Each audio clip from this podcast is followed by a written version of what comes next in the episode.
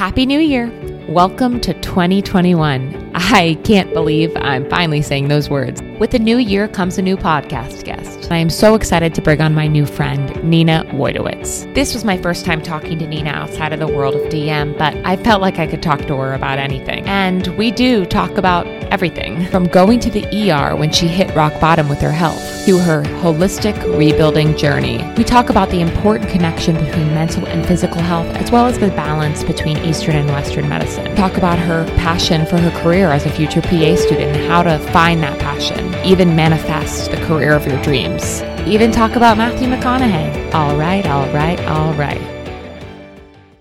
I'm Nina Wojtowicz. I am 22 years old, so I'm a little young in, in this community. Um, but I guess what sort of inspired me to start my journey for health and wellness was truly when I was 14. I mean, my whole life, my parents have been passionate about um, what we put into our bodies, organic foods, um, high quality whole foods, um, not processed foods. They're from Poland. So the food there, at least back then, um, just came straight from the ground. And so that's kind of how we were raised. My mom would cook breakfast, lunch, and dinner every single day. Um, but of course, with that came a little bit of weight gain. So I guess I was a chubby kid, but my mom loved it that way. Um, but when I was 14 years old, um, my s- mom's sister, so my aunt, was trying to get pregnant for a few years, and they, she and her husband finally decided to do in vitro fertilization. Um, everything was great, everything was successful, but uh, when she became pregnant at, at her third month, she was diagnosed with stage four breast cancer. And I mean, everyone knows who knows me knows the story about me. I'm very open about it.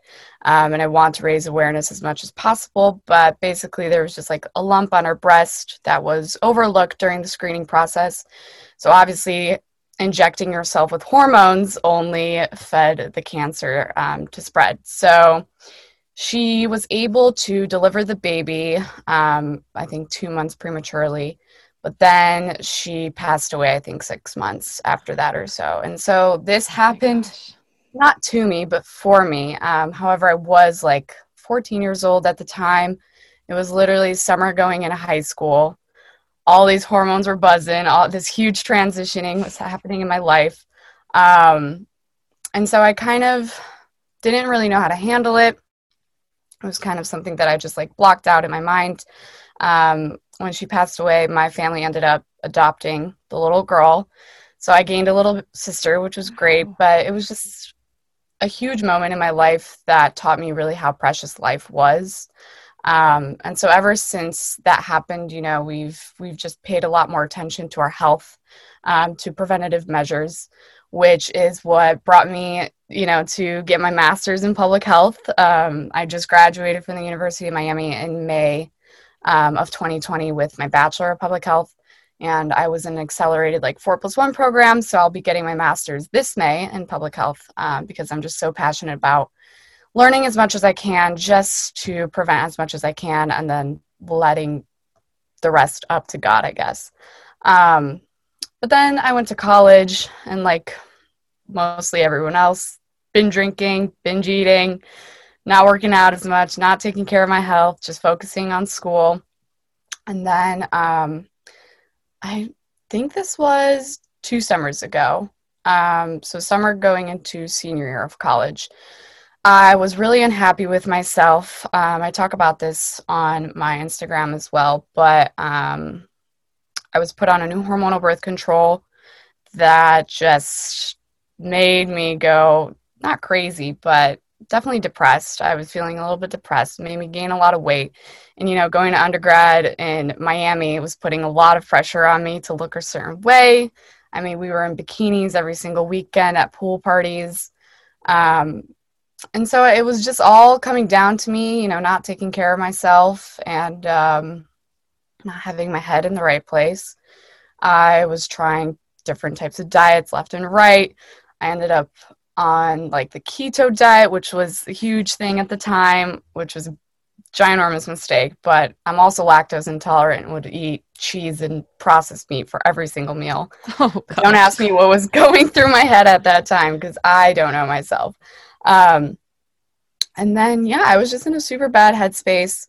What ended up happening was I thought I was coming down with a cold. I was super, when you think you have a disease, but you don't.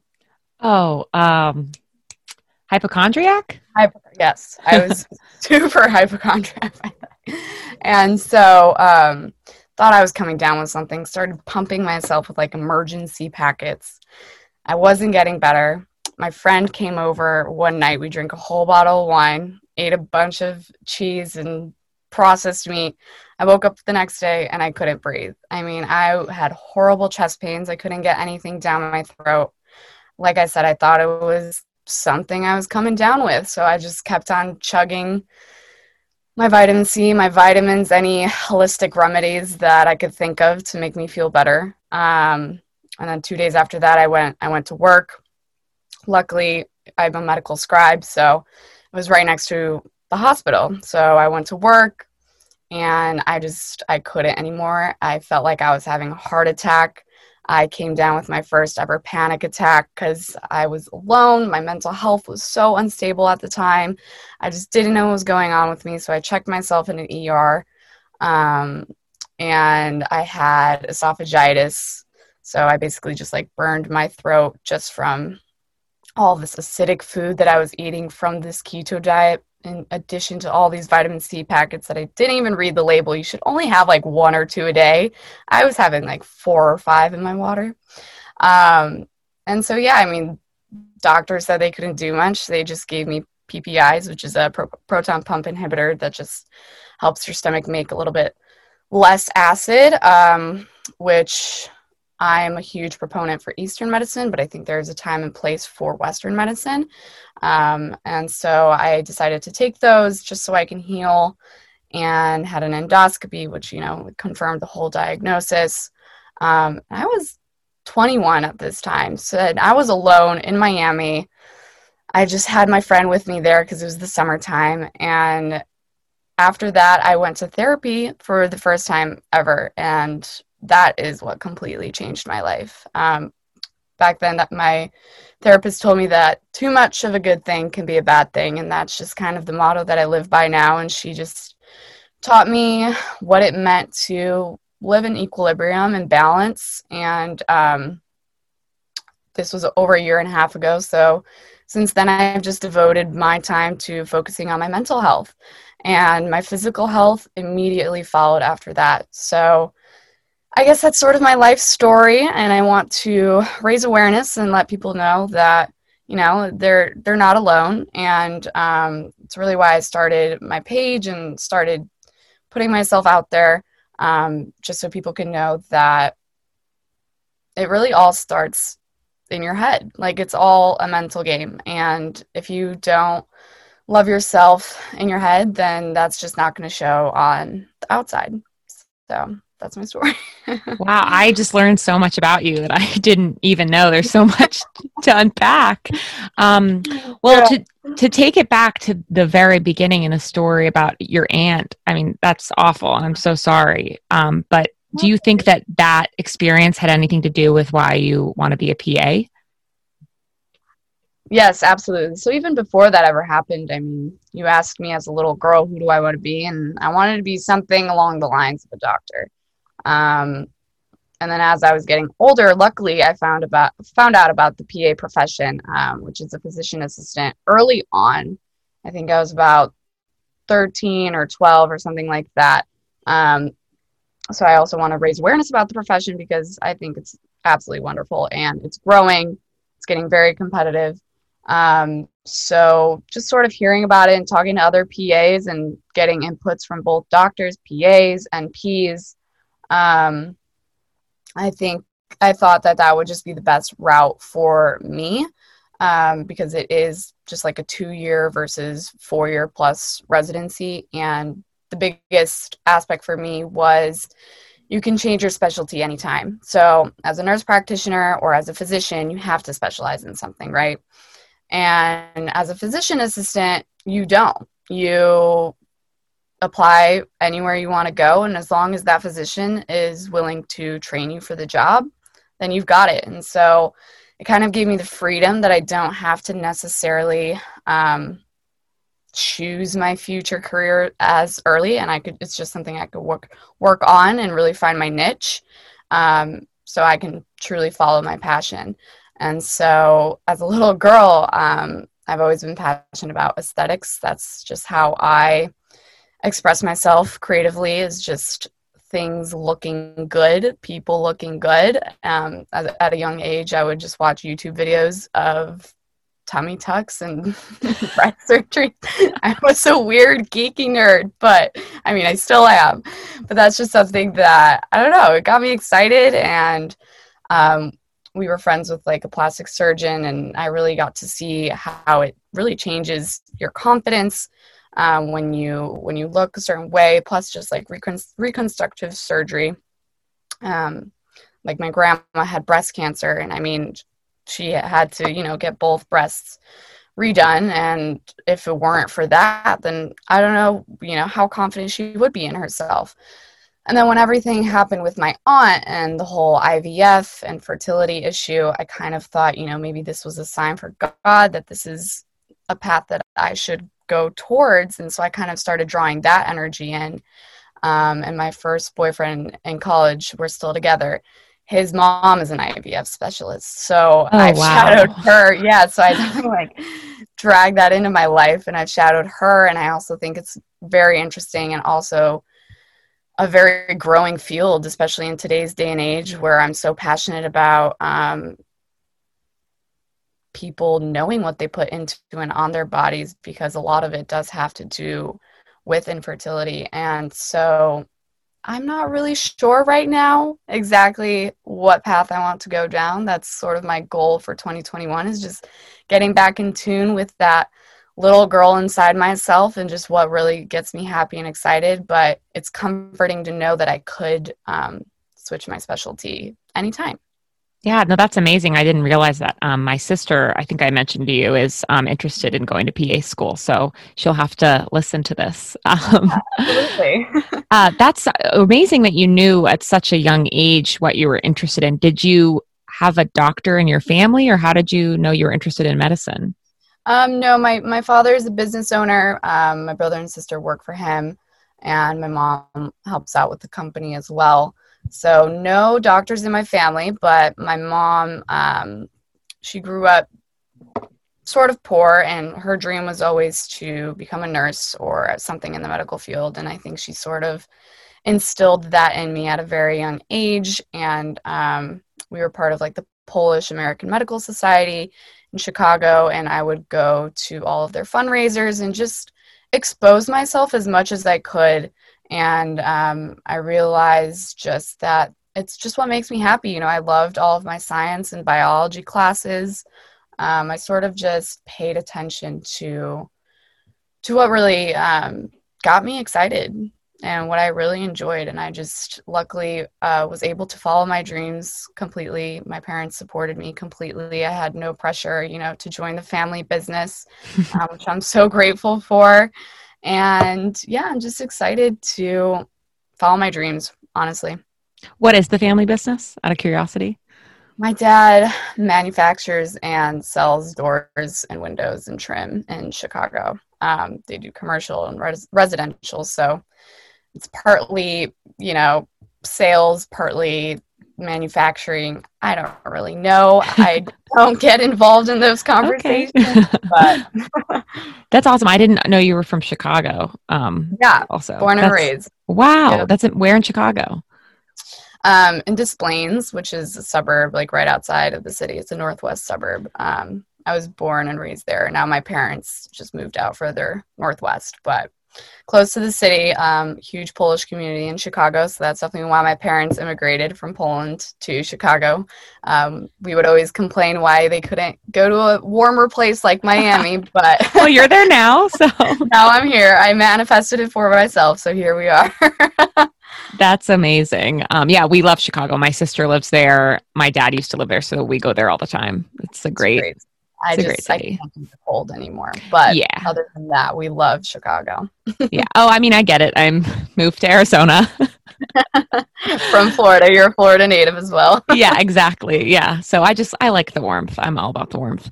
Um, but yeah, though that's amazing that you were able to tap into what you were excited about at such a young Mm-hmm. age because I think so many of us, myself included, are just focused on, you know, what society tells you is going to give you money and success and just a happy, stable life. So to actually be able to think about, oh, what excites me, I would never have even thought to do that in high school.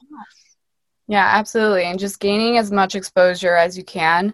Um, my mom was huge on just signing me up for every after school activity that she could possibly think of. So I figured out pretty quickly what I like and what I don't like. And so it's just exposing yourself, bringing yourself out of your comfort zone um, as much as possible. And sort of this journey I've been on um, with my whole mental health and sort of tapping into that early childhood trauma that I've had is just kind of going back to that child inside of you and sort of you know listen listen to that little voice inside of you and not listen to what society expects you to do or your parents want you to do etc Have you um, read any of Robert Greene's books? i don't think s wait 48 Laws of Power or Mastery? No.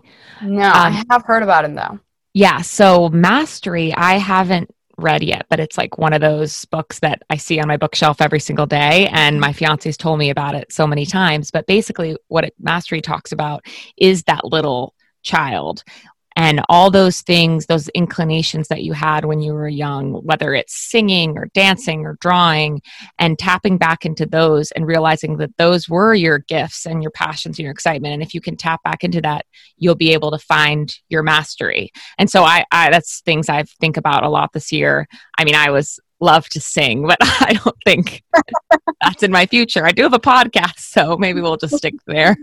here we are i love that but yeah absolutely i, I got to read that book now Yeah. Robert Greene, highly recommend. Um, wow, that's amazing. Um, so, and then on your health journey, when you started to, you said it was when you started ta- taking hormonal birth control. Were there issues before then, or do you think the birth control was really the issue?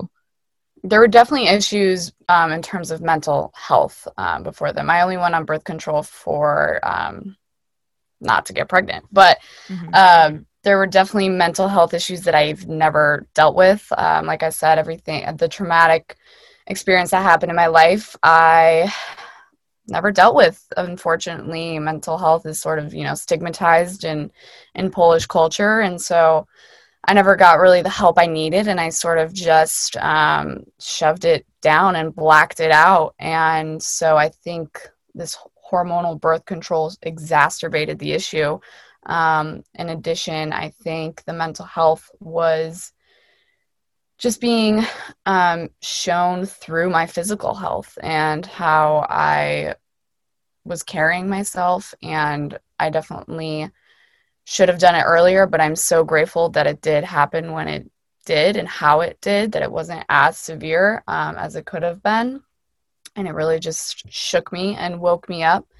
Um, and like I said, that first therapy session I ever went to was complete 180 for me. Um, just someone hearing you out um, with no judgment and helping you realize that the reason you are the person that you are today is because of your past experiences and things don't happen to you they happen for you. Um, and so i've sort of just been on this whole spiritual journey uh, with myself ever since it happened and i am so grateful for that. I, I journal every single day and i just journal how grateful i am for all those experiences in my life. I think you're bringing a lot of really good things to light. Well, one, therapy, I think you're right, it is stigmatized, and you're not the first podcast guest I've had on that talks about how important therapy is. But I'm also mm. glad you're talking about the birth control because I think that has also been really normalized, and the, the symptoms that we feel from birth control are normalized, and people tell us that you just need to get used to it. Because i had very similar reactions when i started taking it in college where i was so sad. And i actually this is the first time i've talked about this. I was like would be like hysterical crying and my boyfriend at the time was like what's wrong with you? And i couldn't explain it. Right. Exactly. Um and you know it's not it's not just like you stop taking it and it goes away um, it's just something you really have to work on but like i said it just exacerbated the issue and i it just forced me to sort of be like wait a minute what is going on? So now i'm off of it um, and i'm feeling so much better but it's not to say that i am against hormonal birth control by any means. If it works for you i think you should do it. Um, but like you were saying i just think it needs to be talked about more and i think women need to be believed more and heard out that they are feeling these symptoms and that they could be related. Um, and just trying, trying, trying, trial and error and see what works for you. Well, I, I recommended Alisa Vitti to you recently because she talks mm-hmm. a lot about this how our bodies as women are in this um, flow that we don't know anything about. And we're always, as women, pushing against it with intermittent fasting, with high intensity interval training. And there's really is like a cycle that we can learn about and do the proper exercise or re- eat the proper foods at the point that we are in the cycle. But instead, we're doing everything against that cycle and it's actually more harmful than helpful and it exasperates these PMS symptoms.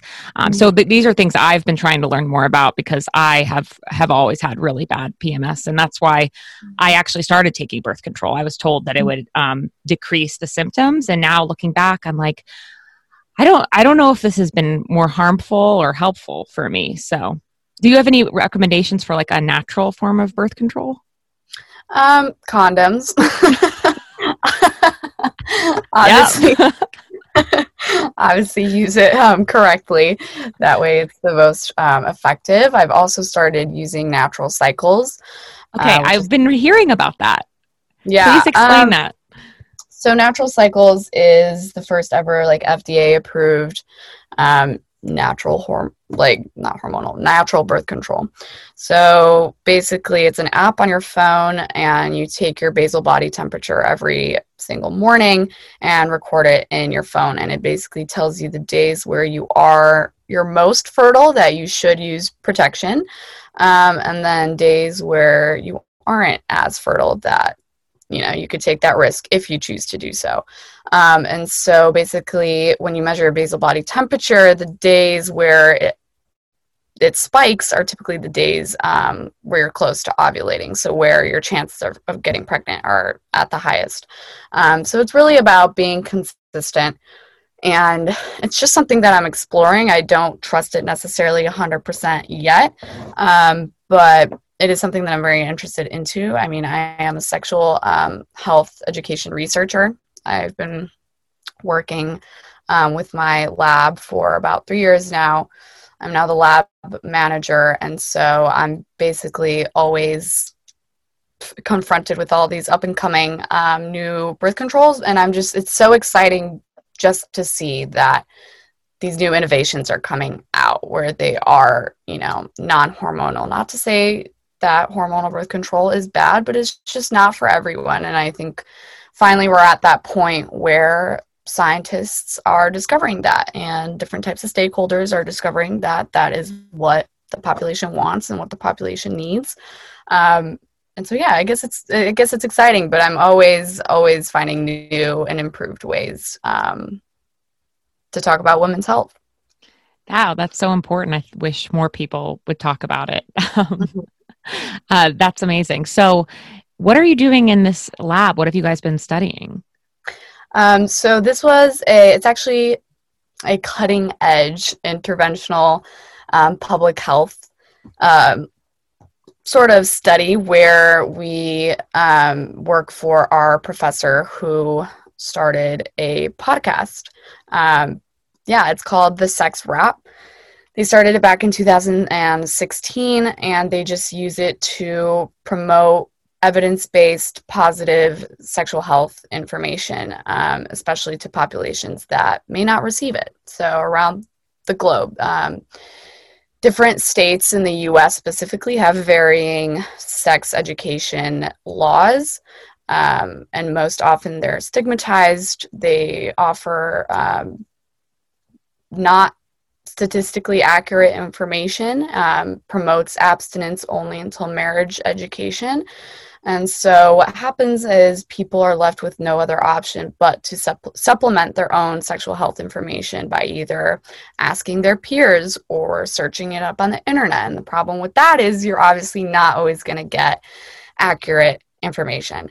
Um, and so, our mission is to provide as many people as possible with just great sexual health information provided in an educational and entertainment way through a podcast. And so we have um, social media platforms. We're on Facebook, Twitter, and Instagram. We have over 40,000 followers on Instagram now. And so, as the lab manager, um, after working with them for three years and really knowing the ins and outs of, of, of this lab, I was promoted um, to basically look over all the interns that are just a bunch of undergraduate students at the University of Miami who, you know, post on our Instagram. Um, and so I just have to make sure that they're doing all their tasks. I have to make sure that the per- that the information we're putting out there is reliable and accurate, um, engaging with our audience 100%. Uh, and really just finding different ways and trends in which we can maximize the reach of our of our information. So for my um, senior thesis as an undergraduate, I researched different strategies that we were using that really helped us increase the reach of our information. So obviously, number one is being active, um, regular posting, regular scheduled podcast episodes.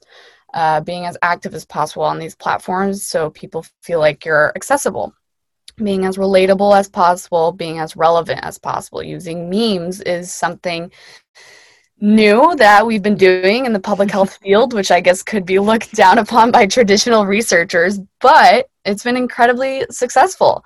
Um, and it's so fun to do and create memes and talk about these taboo topics like sex. And I personally love making people uncomfortable because that's how you grow. And um, so I just, I love doing something that not a lot of people are doing. Um, I'm an Aries, so I am a trailblazer, and love I just I love to do my own thing. I hate copying other people.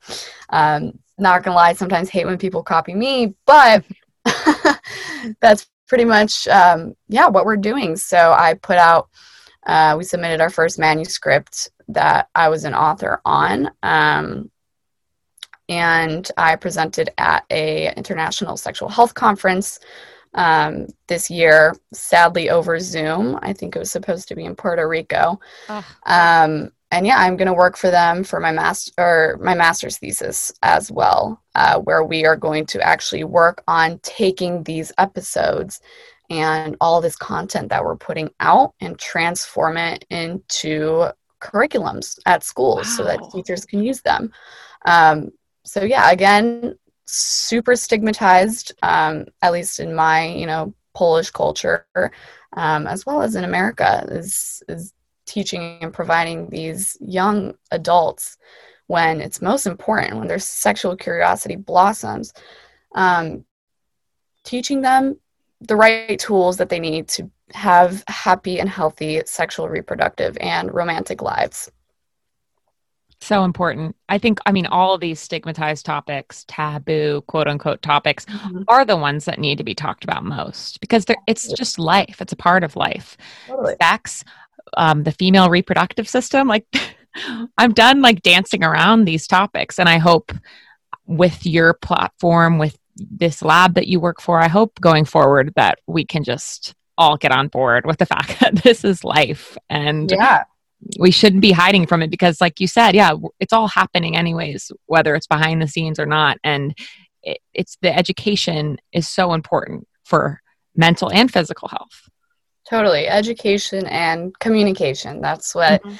we always come back to is communication is your number one asset in life. And like you said there literally wouldn't be life without sex. So here we are. we have there you have it, folks. First said on this podcast. That's awesome. Wow. I love to see how passionate you are about all of this. That's really that's really amazing. Um, and I love that you have this like interest in like more Eastern medicine too, because everything you're doing is pretty like Western. You're going into PA school, but how, where did this like love for both come from, and how do you balance it? Um, so, like I said, the Eastern medicine sort of came from my parents. Um, immigrated from Poland, where Eastern medicine was more so used, at least back then, than Western medicine. Different holistic and home remedies. Um, so that's sort of where it came from. It stemmed from my parents for sure. Definitely, you know, not taking Advil for every headache that you get, but instead sort of digging deeper and figure out why do you have a headache, sort of going to the root cause of the problem. Um, and obviously, after everything that happened with my aunt, I mean, my family has just been super extremely cautious with what we're putting onto our bodies, what we're putting into our bodies. And um, I sort of knew about this as a little girl that my aunt was exposed to a lot of environmental toxins that could have contributed um, to this disease. Not necessarily, but definitely didn't help. She was um, a hairstylist, so she was exposed to you know all the chemicals from the dye on the daily basis. She loved her Bath and Body's spritz and lotions, with our which are just ridden with um, endocrine disruptors, unfortunately, uh, which the common population doesn't know about. And so after I've taken a f- I've taken a few environmental health classes and you know my public health courses, especially um, at the master's level, like I did last semester, I learned about how all these different environmental toxins that we are exposed to on a daily basis, nonstop, are really having a huge effect on our health. So that ranges literally from the detergent that you're using um, to whether or not you're having your AC ducts cleaned out on a regular basis to the water that you're drinking, what's in your water, what's in your tap water, what's in your food, what is in your processed food. Um, and so that's sort of where I want to come in is I want to take science and research from both Eastern and Western medicine and sort of merge them together because I extremely appreciate Western medicine. You know, it kept my aunt alive for longer, it allowed for her to give birth to a healthy child. Um, so I am extremely grateful for modernized medicine, but at the same time, I think there's a lot to learn from Eastern medicine that's just been forgotten um, over the years. And so it's, exciting to see sort of this revolution going on right now of um, us seeing this crap that's in our food and in our water and that we're putting on our skin. You know, our skin is the largest organ of our body and it absolutely absorbs everything. And so I think the key is raising awareness is number one. Um, luckily, I've had the education. Um, I've been taught by you know all of my professors, um, and so sort of what I feel like my job on this earth is to spread awareness um, and just give people the tools and the knowledge to make healthy decisions about their life so that they could just age in a healthier and happier way. Yeah, I completely agree. I'm I'm on board with all that. I think we're very similar in that way. And that's also why I'm getting my MPH because I feel yeah. like I started to almost like peer behind the curtain in the last couple of years mm-hmm. And realize that everything I've been told is a lie. Where most people go through life like these zombies and they just take what they're given face value and because it's on a supermarket shelf it must be healthy whereas i, I love that fda um, term gras mm-hmm. generally mm-hmm. recognized as safe it's generally recognized as safe that doesn't mean necessarily it's good for you and.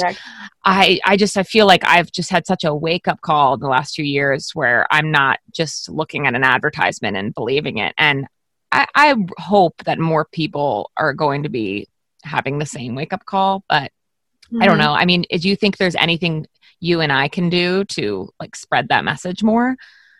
Like I said, raise awareness 100%. Um, just so people can know and stop supporting you know these different types of food brands or or detergent brands or any brands that are GRAS um, just so you know we can fuel this revolution and so they can just sort of realize i mean we, we see this whole greenwashing thing going on right now so we know that our voices are being heard but they're still trying to trick us.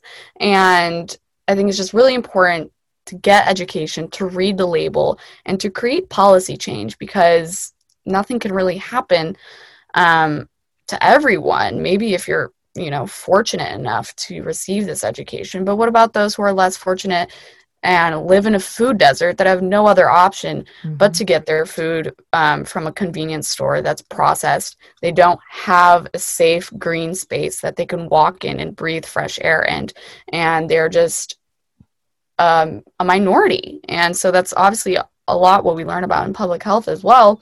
Is just how how do we get to target these minority groups um, so that they can receive the same benefits as everyone else. And so I think the only way to do that is just raise awareness, raise education, and just really pressure, um, put pressure on these big corporate companies to make the change and to let our voices be heard um, and let them know that we know and what we want.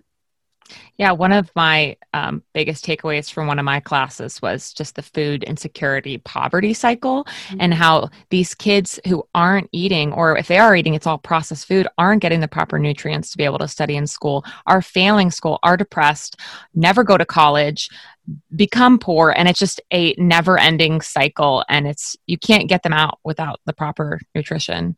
Absolutely. Absolutely. And there's no way to break that cycle without policy change. Yep. No, I totally agree. I we'll see. We have a new president.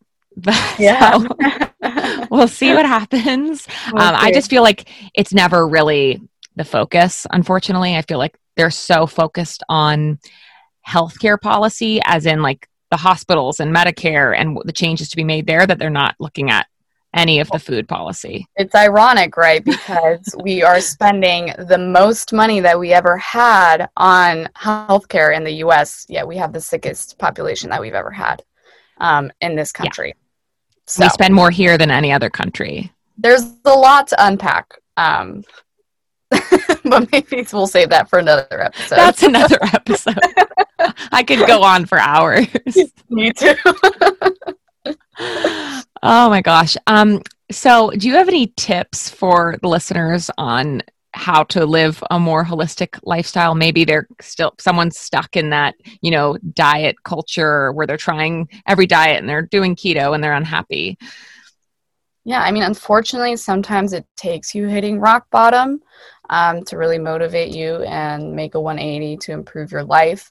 Um, but in terms of some few tips, is just raise like educate yourself. Follow um, accounts that make you feel good that are spreading positive and accurate information that are giving you the tools to really see behind the scenes what's going on. Like the food babe on instagram she posts um, what these different foods have that are really harming our bodies or she posts you know comparisons between like ketchup in the us versus ketchup in europe um, so it's just really interesting to see and to educate yourself that even though something is branded as healthy or good for you or just because it's vegan doesn't necessarily mean it's good for you. I mean, you saw my Instagram story the other day where someone was comparing a piece of grass fed USDA beef to Beyond Beef burger patties, which contain 20 plus ingredients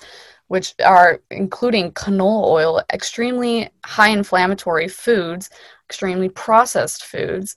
And I mean, if you're going vegan, you should be doing it for the right reasons, and you shouldn't have to feel like you need to supplement meat. But at the same time, if you want a piece of meat, go eat a piece of meat every once in a while. You know, I'm not 100% vegan, but I have ever since this whole um, stomach gut issue really started happening to me. I've been focusing on what I've been putting into my body. And I've been trying to buy everything organic and less processed and tons and tons of veggies.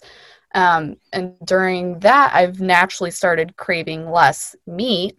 Um, but at the same time, I listen to my body, especially, you know, if I'm on my period, if I feel that my iron levels are low, I crave a good piece of steak. And so I'm going to go eat that good piece of steak and I'm not going to be mad about it. And I shouldn't be judged that I claim myself to be a vegan, but I ate a piece of meat. Um, so I think it's just about really noticing what you're putting in and onto your body. Read the labels. Number one is read the labels. Um, this goes with skincare. This goes with detergent that you're putting on your clothes. This goes with spraying Febreze in your apartment. Like, really think about if it's good for you, if it's not, and just start making these slow changes. Um, Dr. Christian Gonzalez is also mm. very uh, good. I know he's been on the Skinny Confidential. Um, he rates a lot of different products, um, which is something that I'm super passionate about as well. Is just um, this whole greenwashing thing that's going on um, where companies are seeing that this is the trend. So they claim, you know, to not use parabens, but what about all the other 20 ingredients that you're using? So that would just be my tip is just follow these educational um, accounts pay attention to what you're putting in and onto your body um, and when you mentioned before about trying all these different diets and these different hacks to lose weight or to look better, start with your mental health because there's a reason that you're trying to find a quick fix or there's a reason that you're trying to change the way that you look. So, really tap into your mental health, find love for yourself. Um, I don't know, meditate, journal. That's those are things that's helped me, but doesn't necessarily help everyone. Go to therapy um, really figure out what the root of the problem is. It could be some past trauma that you've never even processed that's manifesting itself in, in these different ways as different skin conditions or as different health problems that you're having. So I think it really all starts from within and just providing your body optimum fuel um, in order for it to perform at its best and just do things that you love and that you enjoy. I, like you said before, I was also thinking and seeing on social media that HIIT workouts were the fastest way for me to lose weight when in fact I would do them every single day and wouldn't shed a pound. Um, and then it wasn't until I found Melissa Wood that I started doing more yoga and more Pilates, which is movement that I truly enjoy. Um, where I got to see such a drastic change like happening to my body and the way that it makes me feel. And I just feel so good um, doing the things that I love. So listen to yourself. Don't um, don't really feed into what society what society tells you. Yeah, I love that. I think there are so many positives about social media, like finding Food Babe or Christian Gonzalez. And I mean, there's a list of other people. Mm-hmm. But then there's also the, this comparison trap where right. I'm seeing, oh, this person goes to three SoulCycle classes a day and she looks like that. So, oh, I need to do that too. And and it might not be for you. I've taken to people to spin and they hate it. I loved spin. That was my the first time I really felt like I found a workout I liked. I had been running my whole life and didn't care for it that much and didn't right. like really mm-hmm. even see any results. And I just mm-hmm. thought I wasn't athletic. I would just tell people I'm not athletic. Right. Um, and meanwhile, then I started spinning and I got to the front row and was like one of the top people in the class. And I was like, okay, no, I am an athlete. Um, yeah. So it's just all about, yeah, figuring out what's right for you. And when you're reading the label, not looking at the number of calories. That was, I think, the one right. of my biggest wake up calls. Is like I went for so long seeing how many calories was in an item when really I should be seeing how much sugar is in there, what what is on the ingredient list if I'm eating something that's processed. I mean, who knows what what you're putting into your body, and then the more you're just putting these processed things in your body your metabolism is slowing down. Your body doesn't know how to like digest any of this. So yeah you are going to see like weight gain and skin problems.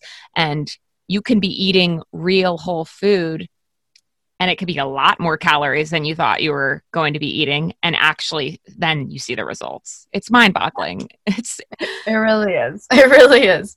But listen to your body and it's easier said than done 100% but I promise you, once you start becoming more intuitive, once you start tapping into your intuition, um, to really paying attention how you feel, to go either either to therapy and talk about your feelings and identify them or journal in order to identify your feelings. Just figuring out how you feel at that moment you know am i hungry because i'm sad and i was conditioned to eat when i was in emotional distress like as comfort food or am i actually hungry because my body needs nutrients. Um, and so once you just sort of shift the focus and you stop expecting this quick fix, which I had to learn the hard way. There's no such thing.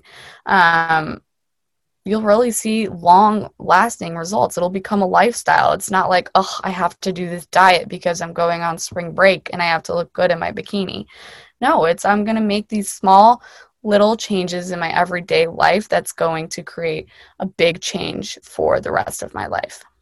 Exactly. Or going on spring break and then coming back and beating yourself up and going on this juice cleanse where you stop eating. No, like your body needs nourishment to be able right. to recover. If, if you have a great time on spring break, that's awesome. And then come back and take care of yourself. Yeah, absolutely. And so, something my therapist also taught me she works with horses, which I absolutely love horses. Wow. Um, it feels like they're my spirit animal, but, um, you know, Think about how a horse or any type of animal lives. What do they do all day? They graze.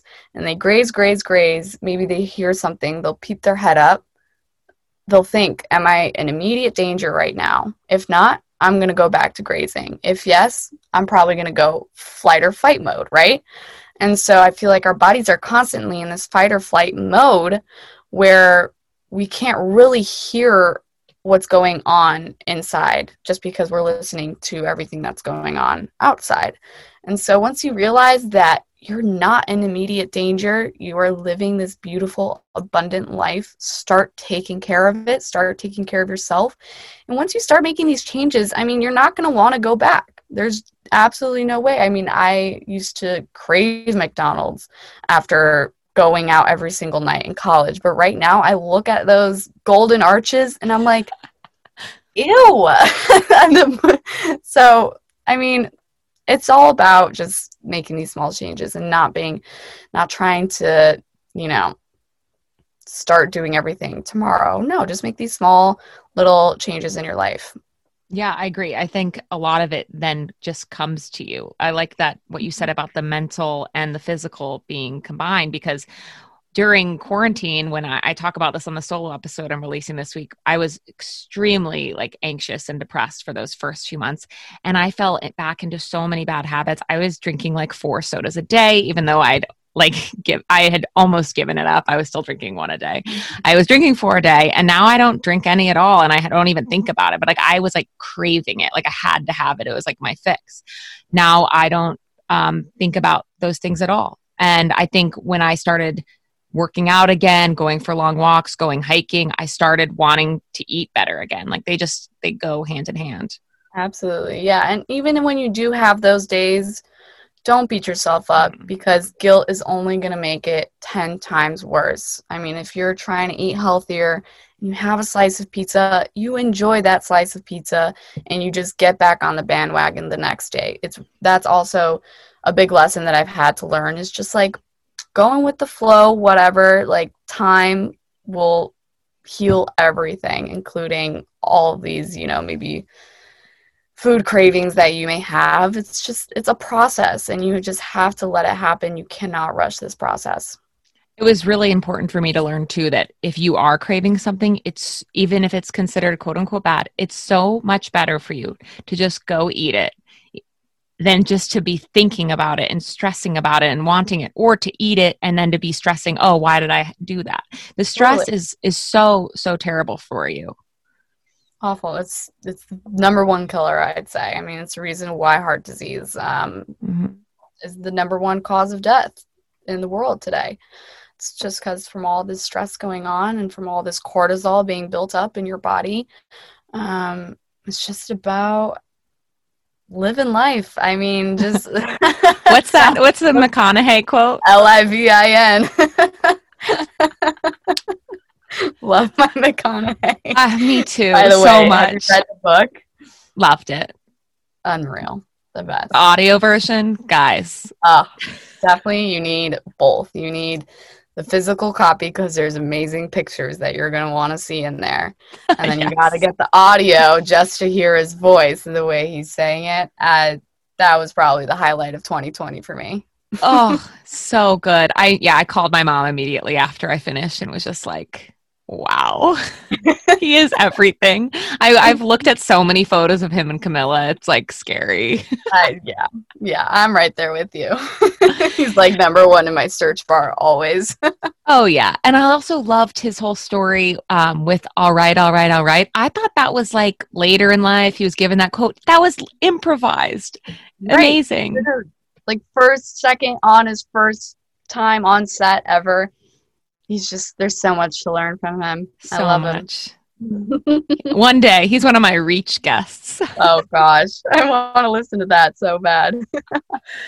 oh, I will manifest gosh. it for you. Yes, thank you. Oh, that's a good segue. I want to hear more about your manifestation techniques because I know you're really into this. Mm-hmm.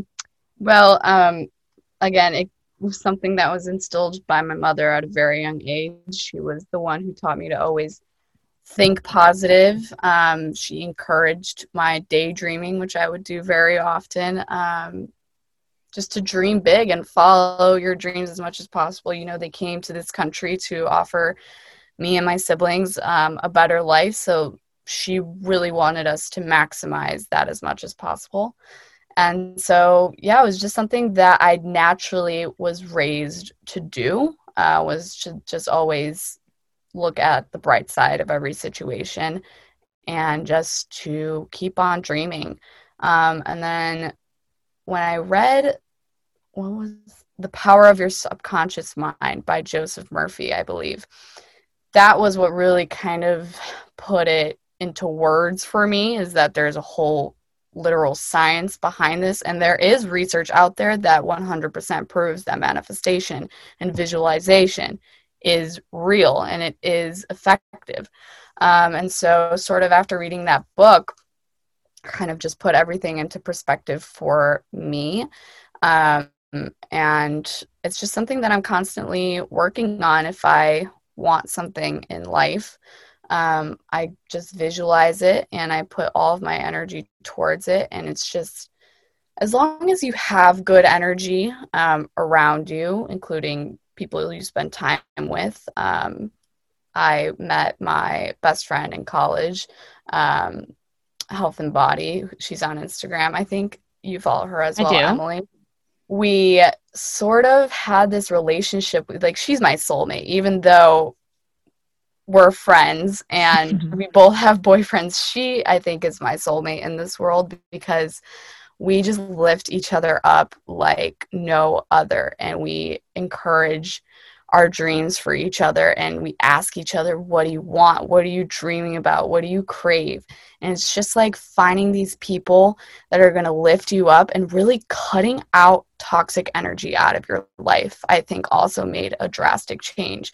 Um, obviously in college you're like forced to be friends with people that you don't necessarily want to be friends with um, you go in the same room as them and i've always just been a huge i've always felt energy from other people um, and so after graduating college like it's so much easier to cut those toxic ties um, and to, and just surround yourself with good energy um, just so you can it's easier to manifest things that way when you just have this open channel of energy. And so if you really want something, focus on it 24 7, you know, daydream about it, visualize it. If you want a house, what's it going to look like? What's it going to smell like? How are you going to decorate it? You want to see yourself already at that destination. You don't want to be like, "Oh, I really want this." You're you're supposed to be like, "No, I am living this life. I do love myself. I love my body. I love the way I feel.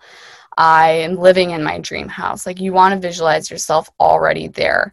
Um, and journaling has also helped that a lot. A recent trick that I've learned from Maggie McDonald, she started journaling not just like dear diary this is how i'm feeling but she started keeping a separate journal where she would write about her living her dream life So she recently um, got veneers where she was super insecure about her teeth. And so a few months prior to that, she was journaling about I love my teeth and I feel so great with my smile. I am so confident. So once you do that every single day, eventually the pieces start showing up and they start falling into place. And so I've always been a huge believer that any opportunity that we're presented with in life is a product of our manifestations. So anytime I was offered a job or a research opportunity or I never thought I would want to get my Master of Public Health, but one time in my public health class, these ambassadors came in to talk about this four plus one program, and I was like, you know what?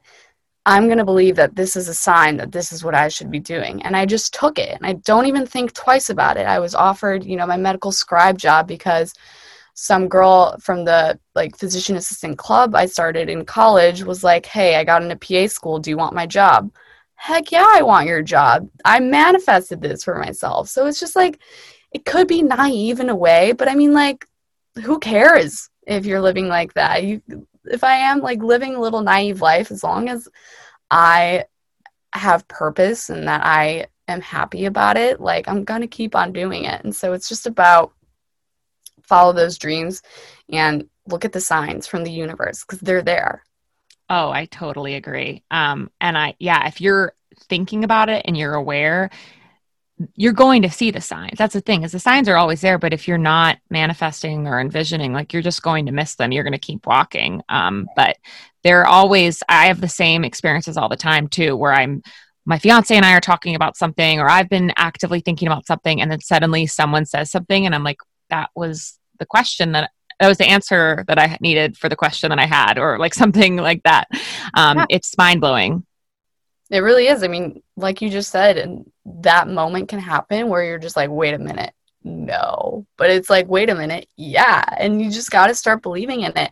Got to believe that there's some higher power out there because, I mean, what else is the meaning of life? You know, I mean, you could just be a realist, quote unquote, or a pessimist and just think, that we're here to just do nothing, but I believe that we're here to fulfill. Um, each one of us has a mission to fulfill uh, in this life, and just living that way is just so much happier. You're just going to be so much happier. So really start just shifting your perspective, um, and just start loving your life because you never know. You never know. I completely agree. There are no coincidences. Correct. Mm-hmm. And so you journal your dream life. What other things do you journal about? Is it just like free writing or what do you do? Pretty much free writing. Um, I give myself at least a page to do a day. Sometimes it's hard to fill up that page. Other times I need five pages to express how I'm mm-hmm. feeling that day. Um, it's something I'm very new to that my friend um, Emily, like I was mentioning earlier, she introduced it to me because I was not going to lie, I was pretty skeptical, skept- skeptical about um, journaling. But once I started my whole like mental health journey, which she's a huge proponent of as well. Um, I've just kind of been doing it, and it's it's been working for me so far. And I'm always looking for new and improved ways to do it. So I have been recently starting to journal, like I said, um, about living my my dream life, and that was maybe a month ago. So maybe we can check back in a few months and see if it works or not. So, can you give us a, a peek into that dream life? Well, um, I want to get into PA school, obviously, so I'm applying this spring. Um, I'm going to be taking the GRE and whatnot. So, my dream life includes getting into physician assistant school, which I have no doubt that I will. Um, and if I don't, then I don't. And I trust God completely that maybe it wasn't for me. So, that's just sort of how I'm living my life right now is stress free and just whatever happens is meant to happen. Um, I'd love to stay in Florida. Um, but again, if I end up getting in somewhere else, like that's where I am meant to go. And yeah, just live, live a, continue to live my life in a happy and healthy way. Um, hopefully, open up my own practice or med spa one day. And oh wow, nice. So we'll see. I'll be your first customer. Yay. um, that's amazing. And you do you journal in the morning? Yeah, typically I, I journal in the morning. I have a whole morning routine where I'll wake up, I'll make my bed, um, I'll go make my warm lemon water, which I absolutely swear by, and and then I will meditate, journal while I do my infrared light therapy, and then I'll do a little bit of movement. I will take my Wim Hof cold shower. Oh, um, nice. I have yet yes. to implement that. Yes, it's you get used to it, but um, it really makes me feel so good, and it stimulates that vagus nerve. Um, and then, yeah, do my skincare and start my day. But obviously, if something happens later in that day where I feel like I am being very reactive and not in tune with my feelings and my emotions, I'll usually meditate for five or 10 minutes, um, have a little journaling session, and just let it all out. That's awesome. Yeah, those tools are always there for you. Mm-hmm. Um, do you have a style of meditation that you swear by? Not necessarily. I really enjoy Melissa Wood's um, meditations, and people always say, you know, I, I can't do it, but it, it takes practice, just like with with everything else. Um, it's a sport. It's a brain sport. Your brain is a muscle that you have to exercise, and so the more you do it, the easier it's gonna get. The longer you can go, you can do a meditation. The deeper um, state of mind you can get into. So, um, like I said, I've only been doing it ever since this all, all started for me, this whole journey. So, maybe a year, a year and a half. Um, but for now, I've been really enjoying Melissa Wood's uh, guided meditations, which which they're nice, but slowly I'm finding myself listening less and less um, to what she's saying and honing more in on my breath. So maybe one day I won't even need a guided meditation and I can just do it myself, which would be great. But I love Melissa Wood. Yep. That's awesome. That's a great tip. I, I also felt just for my own meditation that when I was forcing it, it wasn't working for me. I was like making myself do, you know, several minutes on an app and then I was posting it on Instagram like, look guys, I meditated and that was I mean that was like nonsense. I was like a waste of time. Right. And it was really when I yeah, when I was just sitting journaling and decided I'm going to sit here in silence. Like those those have been the most effective meditations for me. Yeah, start small. Do not get discouraged. Um, even a few minutes a day, and it's normal to have those thoughts come up. I mean, people think about meditation being like, I'm just going to sit there and not think about anything. No, I have thoughts come up, but it's about letting, it's about seeing those thoughts literally coming up in your brain, recognizing them, and then choosing to go back to your breath. So that is really what meditation is. And yeah, maybe once you get, you know, super good, your those thoughts will stop rushing and coming in, but it's just a great way to slow yourself down and just to focus on things day by day and to just be less reactive and just to really take a pause and see is this argument worth having in this moment right now or should I just let it go? Yeah, that's beautiful. Um, so one question I've been wrapping up with with everybody is what do you consider your gift? Well, I think that's a lifelong journey in order to answer that question. But um, you have introduced me to human design, where I've discovered that I am a projector, which means that I give light to others to see things in new and innovative ways. So I just got the chills saying that because me too.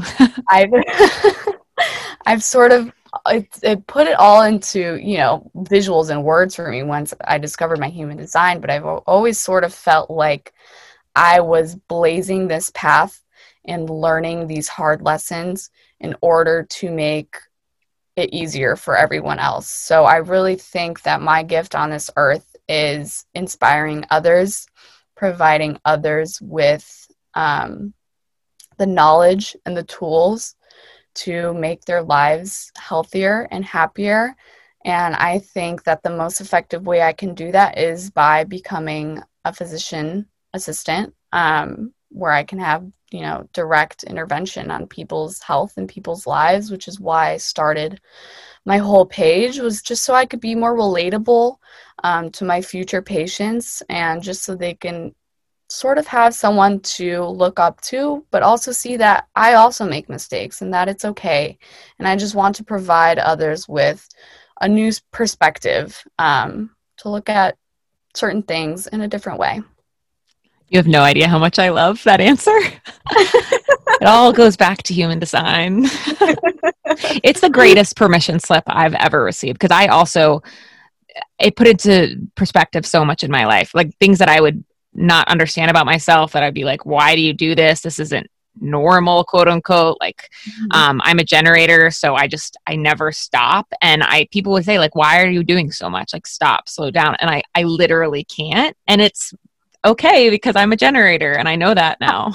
Yeah exactly. So it's all about just discovering yourself. And like i said earlier in the episode just realizing that the person you are today is due to your past experiences and things don't happen to you they happen for you. And just living life taking it day by day and live and letting live. So just leave what you can control up to you and what you can't control up to god or the universe or whatever higher power um, that you believe in that's beautiful. I think that's a great place to stop.